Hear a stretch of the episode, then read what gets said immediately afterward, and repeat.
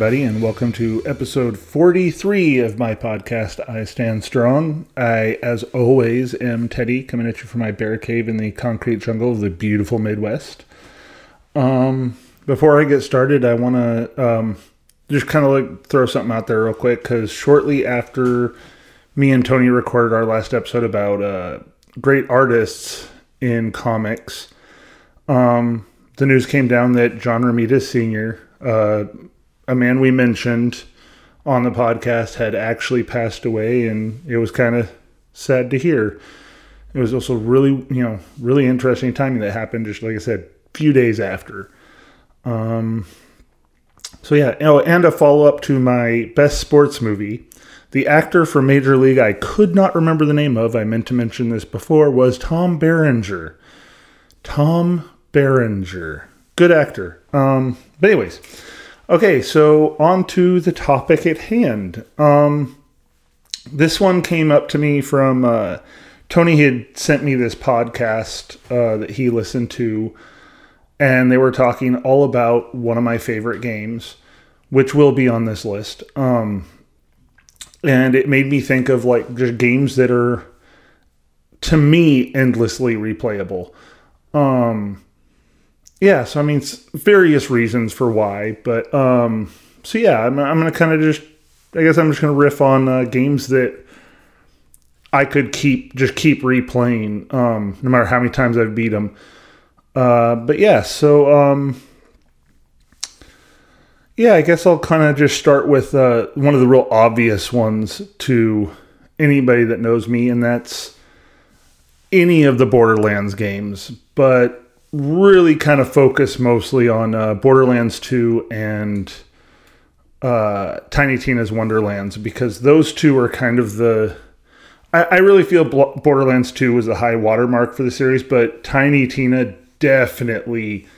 Um, definitely captures what what is awesome in that franchise and does its own thing. I mean, you have a lot more custom, you know, customization to your characters and you know, and you know the the ability to you know work like you know subclass yourself really gives it a ability to like every playthrough could be different even though the story is the same. But um but yeah, with these games, it, it's I mean, it's obviously more of because the fact that it can be, uh, um, you know, as you're playing, you can definitely, um,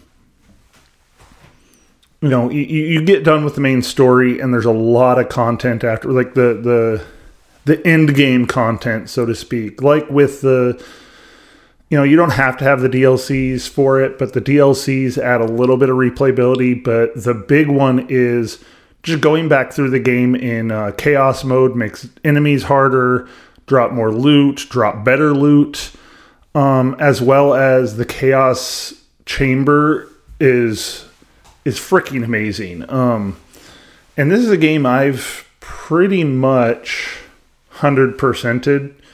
Um, I, I think I've like, or I shouldn't say hundred percent, but I've I've gotten all the trophies. I think I got all the trophies on PS4 when I upgraded to the PS5, I did have the PS5 version, and I think I'm quite a few uh, trophies from finishing that one off.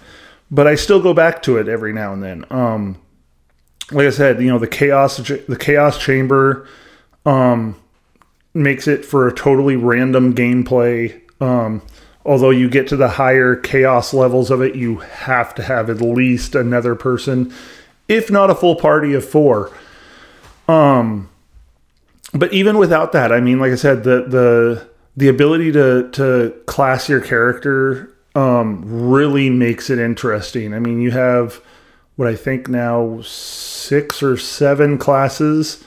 So you get your starting class, you know, midway through the, or not even midway through the game, but a little bit into the game, you get the ability to subclass, which just makes for like I, I say, you know, I'm not going to say infinite, but it makes for like a lot of different options as far as how your character plays, you know, what what skills you're going to want to use, that kind of stuff. And I think that's what makes Tiny Tina really stand out. Where Borderlands 2, it's just the game is just so badass. I I could keep, keep continuously replay that one, even if I'm just playing New Game Plus through. Um, I can't remember what I think they called it. True Vault Hunter mode was like the the the second playthrough where it makes everything like way more difficult, and like I said, the the loot uh, the loot drops get better, and you know your money. You know you get a lot more money, which allows you to buy more things. Um, so yeah, so that the like the Borderlands games I think, um, you know, I, I did a whole podcast with my nephew Anthony about them, and like the first one was really good, but in hindsight, it really kind of does prove to be kind of a proof of concept for two, which is the G, like the truly great game. Three, yeah, I've, I mean, I've I've done time in three, but I just don't feel like three really captured me. Even though I like the classes that they give you in that game, I don't think three really uh really held me as well. But then, you know, like I said, Tiny Tina dropped. I love the idea of, you know, basically you're playing your character is playing a D&D campaign or in this case it's B&B, Bunkers and Badasses. But then, you know, you do have some of the familiar characters come back like Torque comes back as uh, a bard. Um you see Claptrap, of course, comes back in a couple points, but I don't think they ever really do. They bring oh Brick comes in as the the punch fairy or something like that. Oh god, that cracks me up because I, I I always loved Brick in the first one. Okay, so yeah, the the Borderlands games definitely have a high replay value to them, but you know that that's that and i think the next one i cover will probably be kind of the same thing of why they're replayable.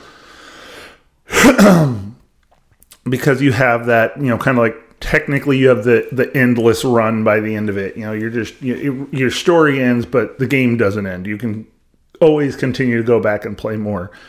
Um yeah i guess i'll just like since that one this one kind of ties into the you know the, the next my next one has the same basic thing about it to me. I'll just throw that one out there now. That's Diablo 3. Um, I've lost track of how many hours me and Tony put into Diablo 3. I know I had um, one of every class maxed leveled at least uh, main level. I didn't do the I can't remember what they start like once you hit the the soft cap there's like the the levels you get after that. I can't remember what they called it. but then you eventually, you know, but once again, it's it's a game where you know the randomly proce- the procedurally generated dungeons um, really make it have a replay value. Even once the quest is done, you can go in and do the.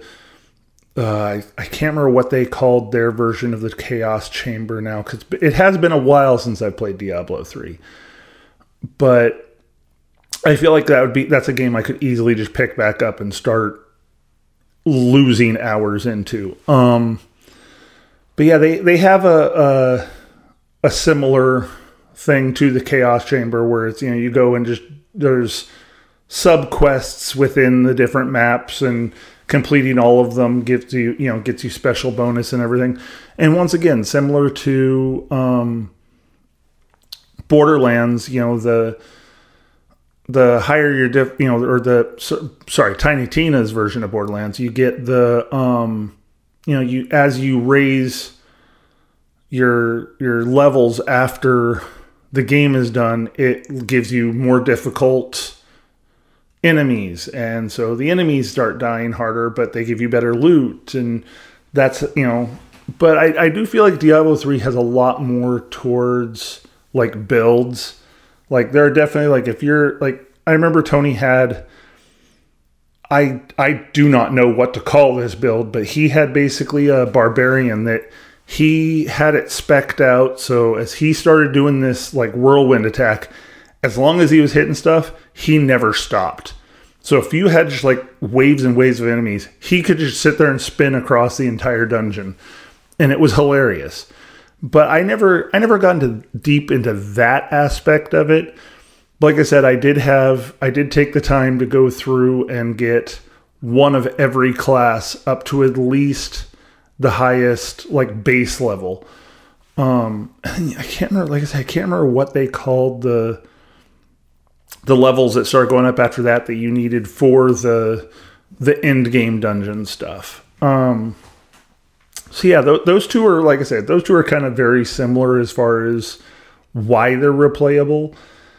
Um, where a lot of the other games on here are not gonna they I they're they're replayable for different reasons, very different reasons. Um, so yeah, we'll go ahead and uh, I'll go ahead and move on to my next one. Um, I debated on whether to put this one here one on here because I haven't played it in a while, and to some extent, like I want to, but the tutorials alone that are going to start popping back up make me really not want to get back into this game at the moment.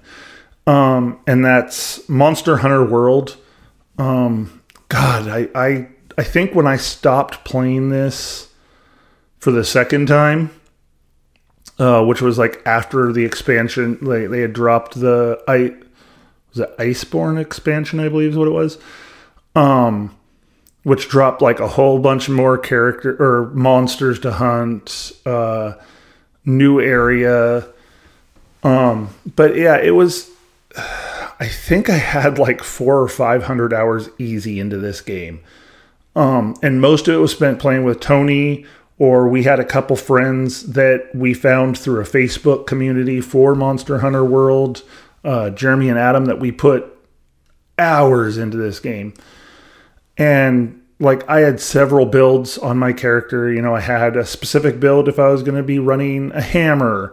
Um, even though the insect glaive was kind of like my my jam. I loved I loved the insect glaive. Once I figured it out, um, that was kind of the problem. Was the insect glaive? I remember there's a learning curve on it, and there's a learning curve on a couple. I, I know like uh, Tony ran the oh what was the I can't remember the name of the class that he or they he ran hammers sometimes, but he ran a hunting horn, I think is what it was called. And the hunting horn was really badass if you learned it because it was like basically you could give yourself and your your party buffs by doing certain commands with your hunting horn. so yeah, he was like if if you had a good hunting horn player in your party, man, you could you could go take down any monster pretty quickly because of just the buffs. Um, like I said, I was more the insect glaive. I fiddled a little bit with the long sword. Um, never really got into a, like a lot of the the. There were a couple other ones that had learning curves that I just wasn't fascinated enough to capture in because I know like there was the um the switch axe was one of them um, I want to say the Sword and Shield had a transformation to it that was okay, but it just it just didn't get me. But this game, like I said, you know, I loved the way you you started with it. You know, you had your base weapon, and you could only hunt like these really small monsters, try to get better armor. You know the the parts, and then it's like you hit a certain point, and it's just like okay, now you need to start really farming these more uh, more difficult monsters and man, some of those monsters were like insane to fight. I think there's still a couple of them like I have never beaten. Like I don't think I've ever beaten a Black Diablos. Um and I never beat like some of the the raid boss type type uh monsters cuz I know like they did a a Final Fantasy crossover where they brought in Behemoth and I never bought, beat Behemoth and then I never beat. I don't remember the name of. There was some monster they dropped like late, late in the game where it was like the monster would change its elements or whatever halfway through the fight or you know like constantly throughout the fight and it made it really difficult and I just never had a party big enough to really be able to handle it um but then they did they did some more interesting things which I never got 100% into, but they did some really interesting stuff with some of the other add on monsters, like adding, um, they had this giant one that's like, they had a couple of them where it's like basically you had to beat the monster several times to get the better gear. Like you'd fight this monster several times and it would like, you just whittle down its life and then at time limit it would run away. you come back in, you boot back up, you'd be at a higher level of like um like inspection on the monster. And the higher you got that inspection level before beating it, like the better ar- like better gear you got from it. Um, the only thing that sucked with that one was you didn't get to choose what your weapon was. Like you just got these pieces and you get them, you know, you'd go and have like turn them into this one person and they would like in a way, I don't know, I can't remember the word they use for it, but it's like it basically they'd they'd inspect them and they'd oh you got this weapon and this weapon and I re- I think I don't think I ever got any of the good insect glaives from that monster but like Diablos or not Diablos, um, but there was a monster that just Nergigante. That was the one that like I loved the Nergigante. Um, ooh, I don't think I ever beat the special variant of the Nergigante either because I know they dropped a like a way more um, like aggressive and powerful Nergigante that I never got to beat, and I always regretted that, but I remember I, I, I, lost track of how many times. Like I got an expert at fighting the regular Nergigante because I just loved to play fight that monster. Um, but I mean, you also had you know the you know the Rathaloses and the Rathians and uh, I can't remember the name of the T Rex. They had like this T Rex type monster that was that could be really awesome. But I remember he was probably the first like wall you hit in the main game. Like you'd get so far and you'd have to fight this this creature, and dude, he would just wreck you until you had the right armor. And but then it was like once you, it was one of those things where it's like once you figured it out, you're like, okay, no, and then like you never, you rarely ever lost to him again. Oh, I remember they they dropped the the demon pickle, the Deviljho eventually, and that was that could be really a really fun fight, but that one could also be really frustrating if you have people with you that aren't very good at uh, defending against him or don't know what to do with him. so yeah, Monster Hunter World definitely has a great replay value. Um, like I said, I think I just I burned myself out on that game from playing it for so long constantly, but at some point in time, I'm to have to go back and play that one again because that game is really good. It's just like, like I said, though, the problem is if you're off the game for too long, even though it remembers your character, your character at a mass level, it still pops up all the boxes for your, uh, excuse me, for the tutorial stuff, and it gets really annoying. Um, so yeah, we'll uh, we'll move on from that now because I could I could go for hours on just how annoying that is. Um, but oh, which one do I want to go to next? Okay, I'm gonna go to one with I've actually I've I've replayed three times. Um, but I think the the the reason it hasn't been four or five is just because of how long the game is. But it is it's one of those ones like I still hold it as like one of the high like the best RPGs ever made in my eyes. Um and that's Lunar Silver Star Story Complete. And I will never stop thanking Tony for introducing me to this game. Um, I think it originally came out on like Super Nintendo. It came out on like an older system. Um, maybe it was like a Sega CD or something like that. I can't remember where it originally came out, but the version I played was a re-release they did on regular PlayStation where they didn't change the graphics of the core game, but they added in like some animated cutscene, like anime style cutscenes. Um, and this game is just like beautiful. I mean, it, it's really kind of cookie cutter as far as a story. You know, you have the kid that always dreams of being the hero, and he he's a huge. Uh,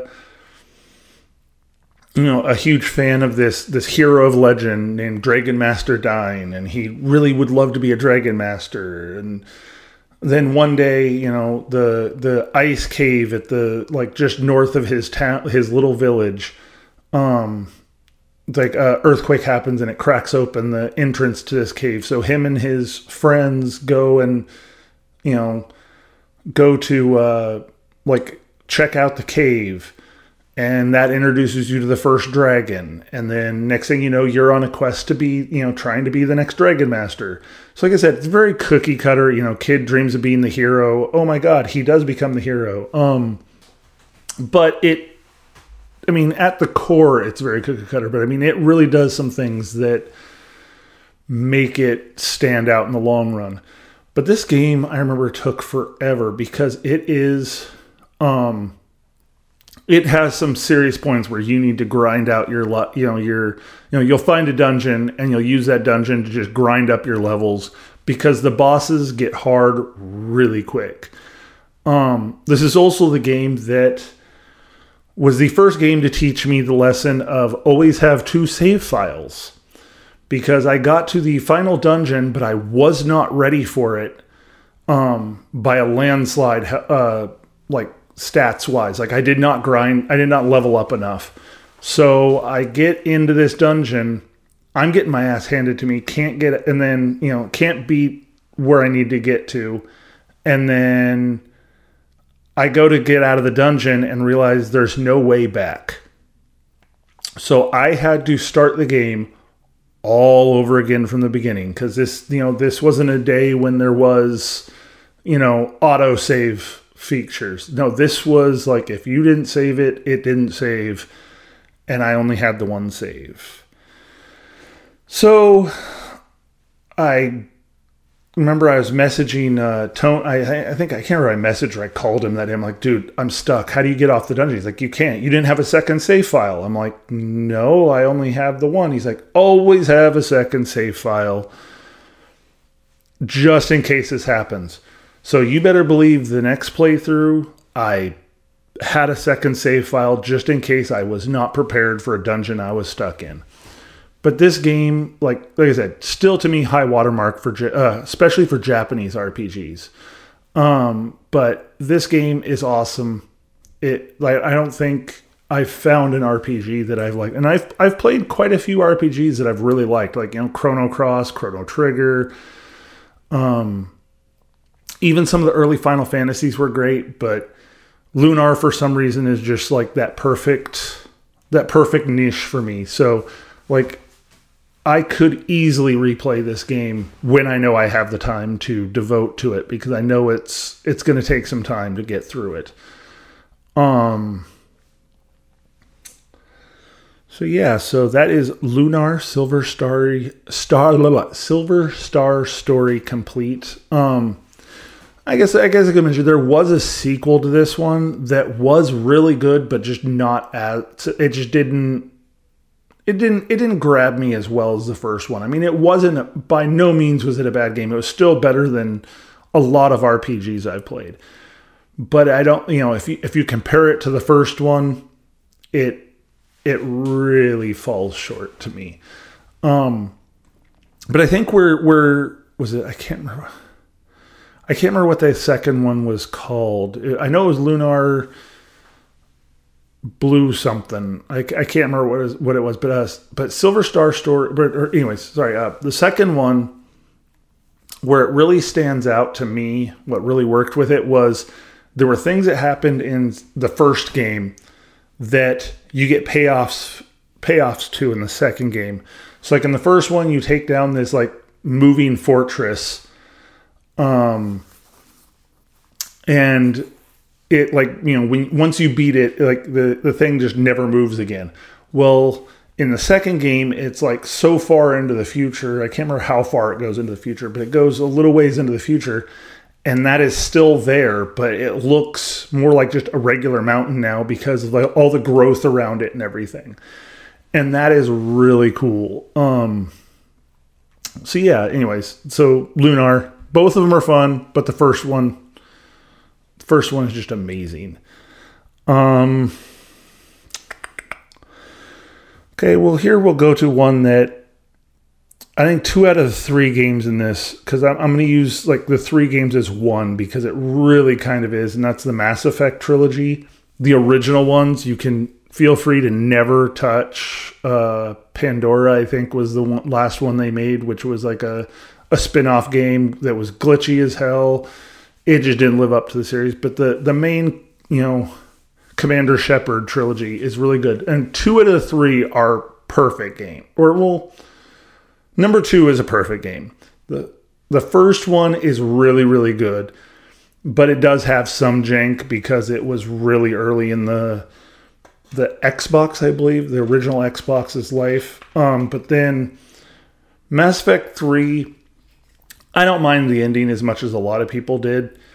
Um, but Mass Effect three is is is a really good game, but I'll give them I'll give a little bit of credit to the the naysayers on it. It the ending doesn't quite it doesn't quite stick the landing, but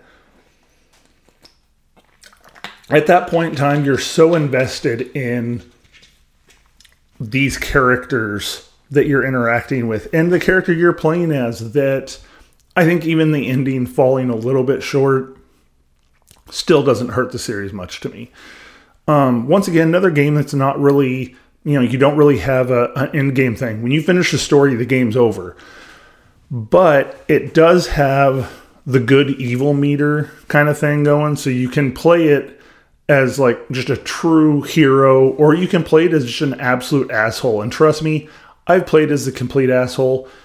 And there's only one decision in this game that I will never never actually stick with because I did it one time and I instantly felt so dirty. I just booted up an earlier save and went back and changed that decision because there's a character you can kill. Well, I mean, I guess there's you know spoilers for an older game, so whatever. If you're listening to this and you haven't played the Mass Effect games, go play them before you hear me talk about this. But there's a point where you can you have the decision to kill one of the party members, Wrex, and he is a badass character. And i in, in the main thing you can like basically talk him down because there's basically he's he's part of the krogan race and the krogans have been um infl- infected with the genophage virus.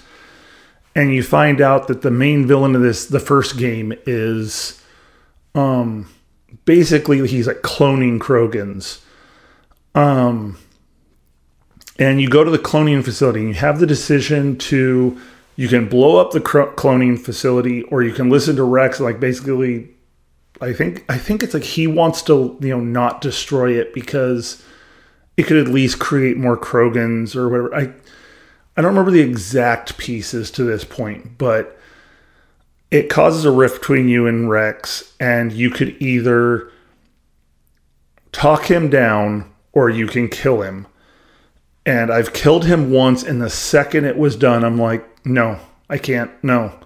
And like I said, I, I booted up an earlier save file, went back and played the moment again and kept him alive.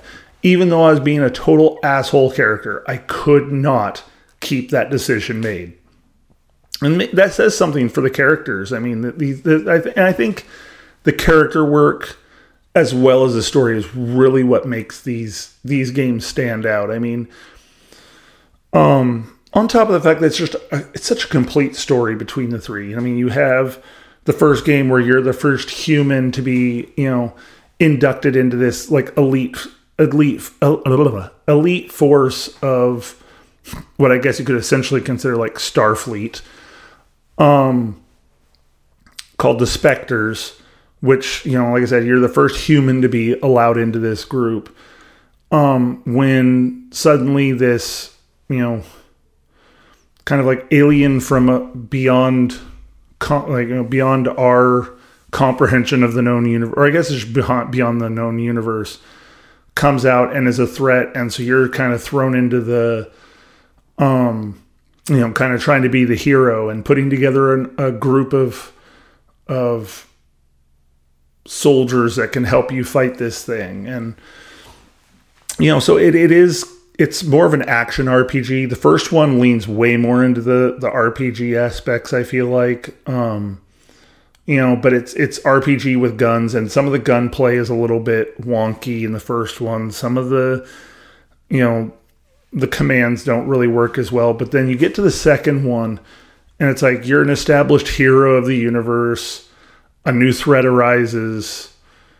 Um, still kind of tied to the first threat, but and then you know you're off to the races And like I said, second one, much like the Borderlands series, is where like I think the series is at is at its best.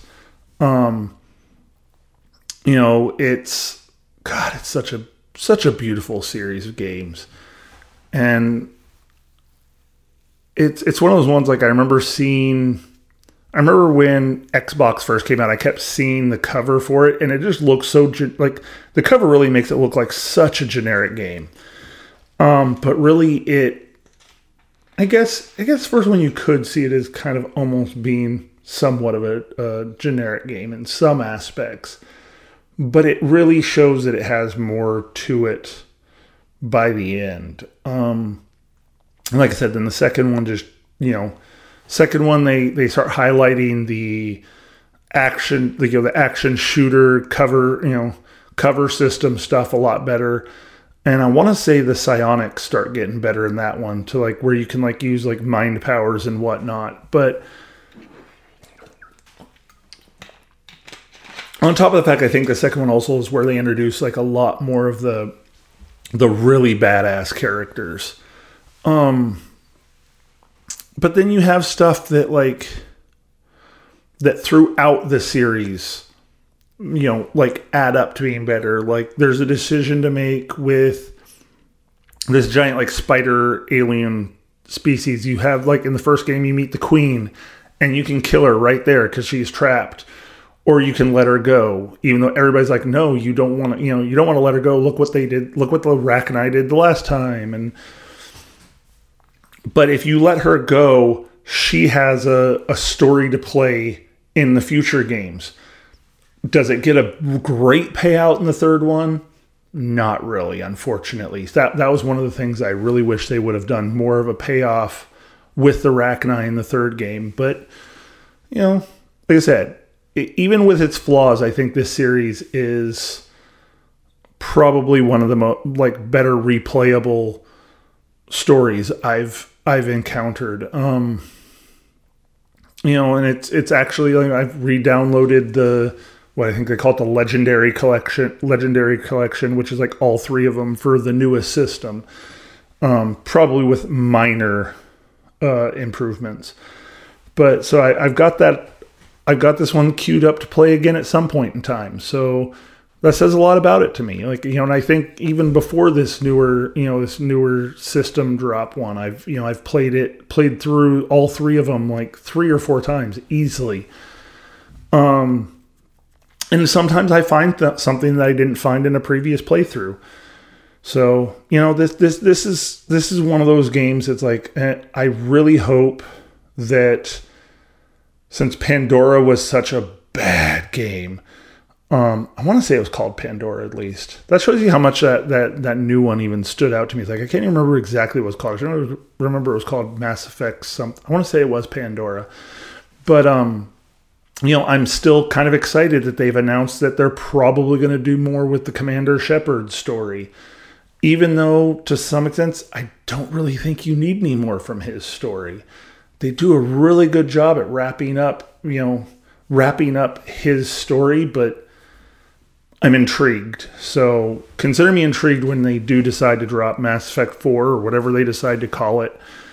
Um, I will definitely at least check it out at some point in time. Okay, um yeah, okay, this one is another one that I've played multiple times through and I think for the for Xbox 360 I actually did like true 100% this game. Um, and that's Red Dead Redemption. Um, another game that has a really good sequel, but I still don't think it touches the first one, even with the fact that the you know the first one graphically is behind. But I remember how beautiful this game was when it first came out, and just how engrossing it was. I mean, you you know, you get on your horse and start riding, and you've you lose yourself in the world. Like it is geniusly put together, as well as like the the main character John Marston, his whole you know his whole story arc of like yeah he was once a criminal and he's trying to clean himself up and just be a family man and a farmer, but the government won't let him, so they they basically kidnap his family and tell him he can have them back if he takes out his old gang members.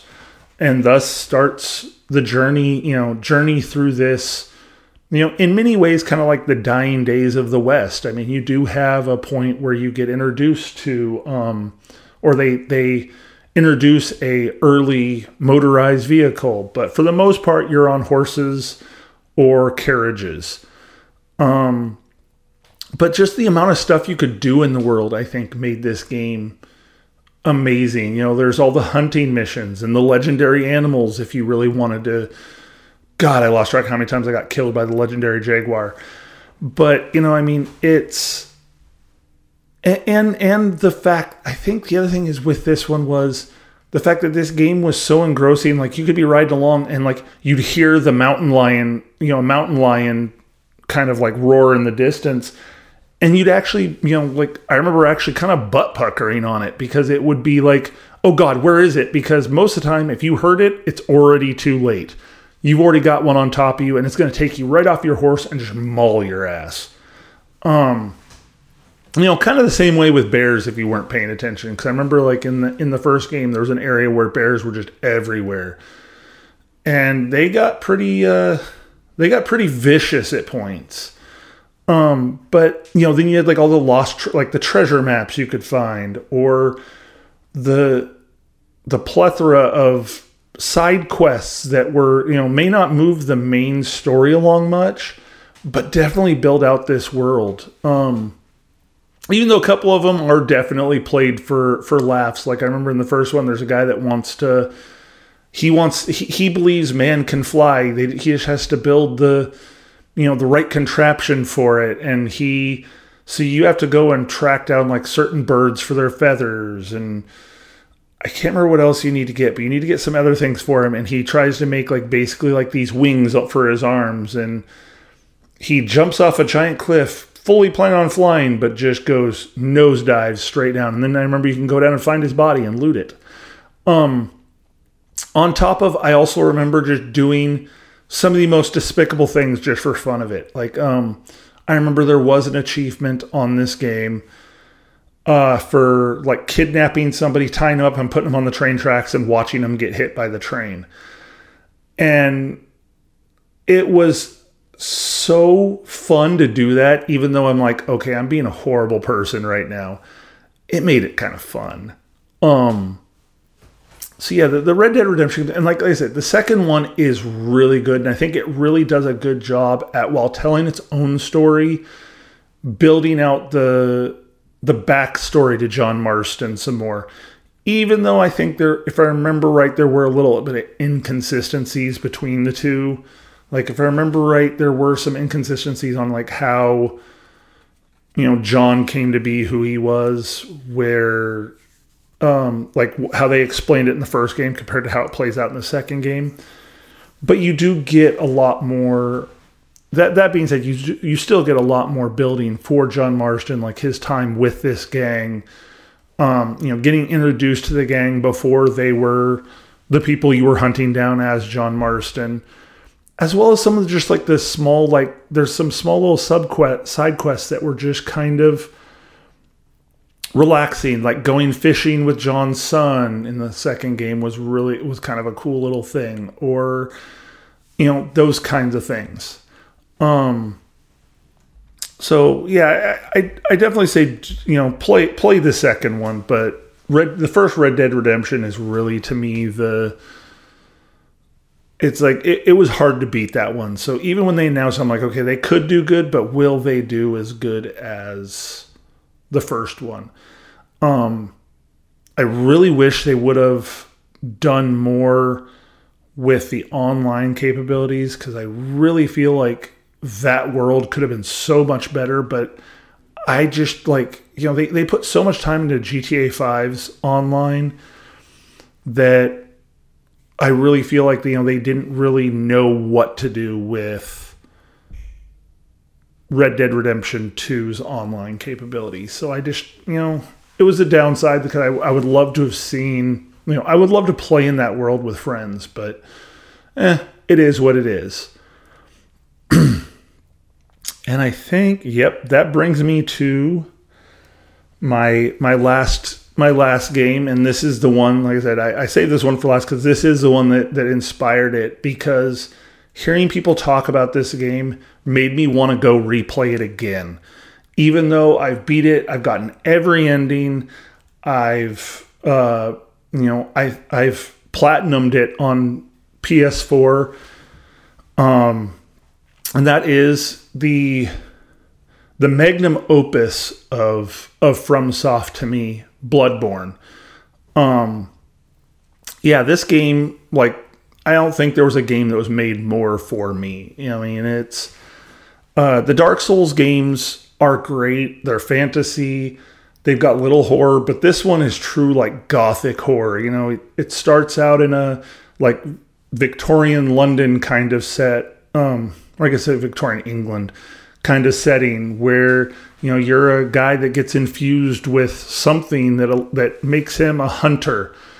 Um, so you know, it, so in lore, you know, you die, but you get brought back because you're you're a hunter. But um, yeah, this game is just God. This game plays so well. Um, I think the other thing that that that makes it stand out to me over uh, Dark Souls is in Dark Souls, it's very much a sword and shield kind of fighting. You know, you got to get really good with the blocking, parrying, attack. Where this one, it's just balls to the wall. You do not have a shield.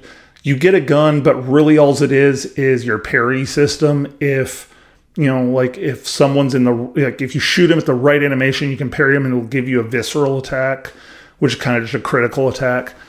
Um, but this game, like, you know, starts out, like I said, you're in like a Victorian England kind of uh, looking city that's all run down, covered with uh, like coffins and, and like, you know, urns and whatnot. But then you also have like dead monsters strung up in the city. And you have these weird villagers that are roaming around with pitchforks and, you know, they're calling you the monster and all this stuff. But the game evolves about the midway point like you really start like you, you get little hints that there's something that's not quite as it should be kind of thing or not everything's you know as you're being told but then you get to a certain point and you you know you open your eyes and that's that's a very apt uh, turn of phrase for this game. And suddenly you're seeing the world for what it really is. And it goes like Lovecraftian horror kind of stuff. But then it goes really high concept at a couple points. But, or I should say, really out there. Maybe not really high concept. But dude, no, this game is, like I said, I've played through this game. I've gotten every ending.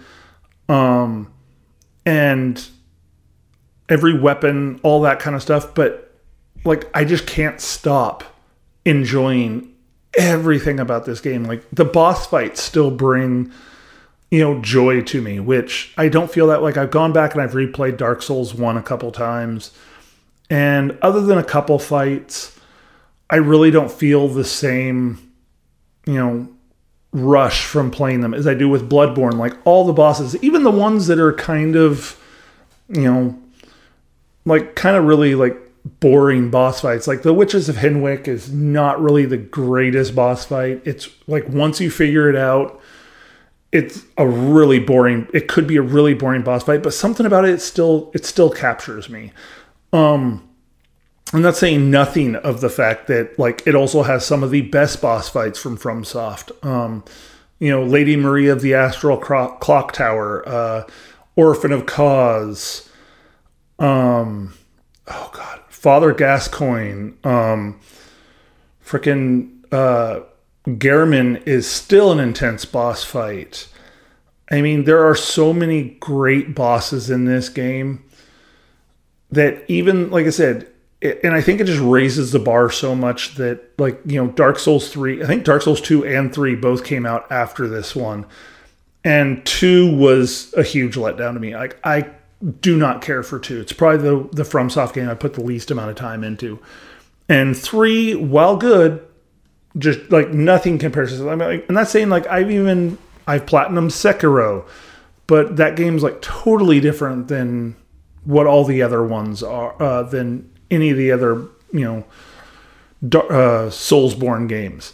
Um, and Elden Ring, I've platinumed Elden Ring, or yeah, I have platinumed Elden Ring, but I still feel like while they do some great things with it, it still just doesn't come close to everything that is Bloodborne. Um, and I, I still hold out hope that eventually, at some point in time, they'll break down and do a Bloodborne 2. I don't know where they'll go with the story because, you know, with three different endings, you could easily follow any of the endings.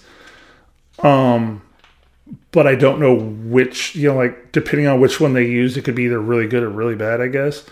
Um, yeah, Bloodborne is probably one of the perfect replayable games that, but it's, you know, that doesn't have like an end game kind of thing that just keeps you, you know, doing endless run, you know, endless looting kind of thing. Um, and that said, Bloodborne also, like the DLC serves as more of a accent than just like a hey here's something we tacked on at the end.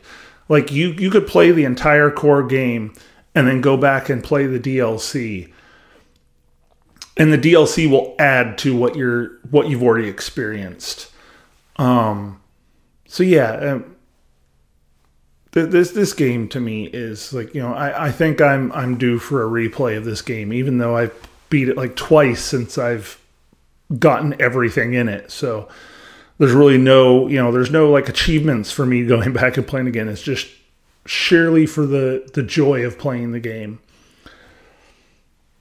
So uh yeah, I guess so. I guess there will uh, that's that's where I will wrap it up and say thank you for listening and thank you to everybody out there who's, you know, who supported me in doing this. Um you know, thanks to Spider for my artwork, as always, and the the new artwork on my body that I got when I was back in his neck of the woods a couple weeks ago. So yeah, I uh, oh, and if you have any comments, questions, or anything, you can feel free to reach me at standstrongcast at gmail.com. So yeah, I guess with that, I will say talk to you in two weeks. Bye bye.